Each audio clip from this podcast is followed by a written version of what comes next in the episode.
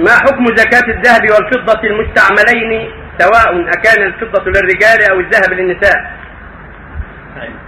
ما حكم زكاة الذهب والفضة المستعملين سواء أكان الفضة للرجال أو الذهب للنساء؟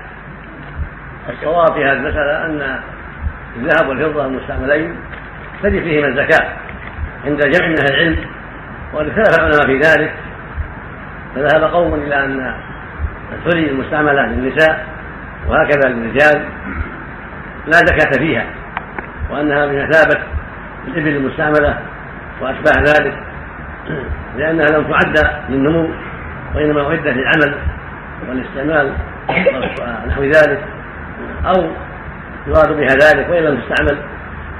وهذا قال به جماعة من الصحابة رضي الله عنهم وأرضاهم وجماعة من العلم وذهب آخرون من العلم وروى عن جماعة من الصحابة إلى أنه لا بد من الزكاة للأدلة العامة والخاصة. الأدلة العامة منها قوله صلى الله عليه وسلم ما من صاحب ذهب ولا فضة لا يؤدي زكاتها إلا إذا كان يوم القيامة فتحت له صفائح من النار فيكوى بها جنبه وجبينه وظهره. مع أن قوله سبحانه وتعالى ولن يكنزون الذهب والفضة ولا ينفقون في سبيل الله فبشرهم بعذاب فبشرهم بعذاب أليم. وقد علم بالأدلة أن الكنز وكل مال لا تؤدى زكاته فهو كنز وإن كان على وجه الأرض. وكل مال تؤدى زكاته ويؤدى حقه فليس بكنز وإن كان تحت الأرض. وأحاديث خاصة وردت في الباب أيضا قد روى أبو داود النسائي بإسناد جيد عن عبد الله بن عمرو رضي الله تعالى عنهما أن امرأة دخلت على النبي صلى الله عليه وسلم وفي يدها مسكتان من ذهب في سواران من ذهب فقال أتعطينا هذا؟ قالت لا. قال يسرك أن يسورك أن يسورك الله بهما يوم القيامة سوارين من نار قسم قالتهما لله ولرسوله وهو سند لا بأس به. فهو مؤيد للعام ودال على ما دل عليه العام وهكذا ما روت ام سلمة أنها قالت يا رسول الله كانت رسول الله من ذهب.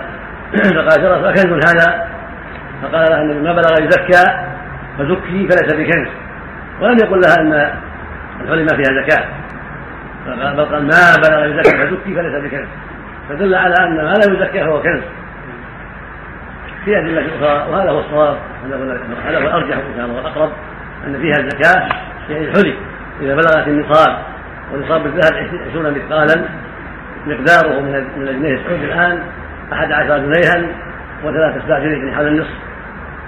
فإذا كان الذهب عندها عندها يبلغ هذا المقدار أحد عشر جنيه ثلاثة أسباع من الذهب زكته وما كان أقل من هذا فليس فيه شيء.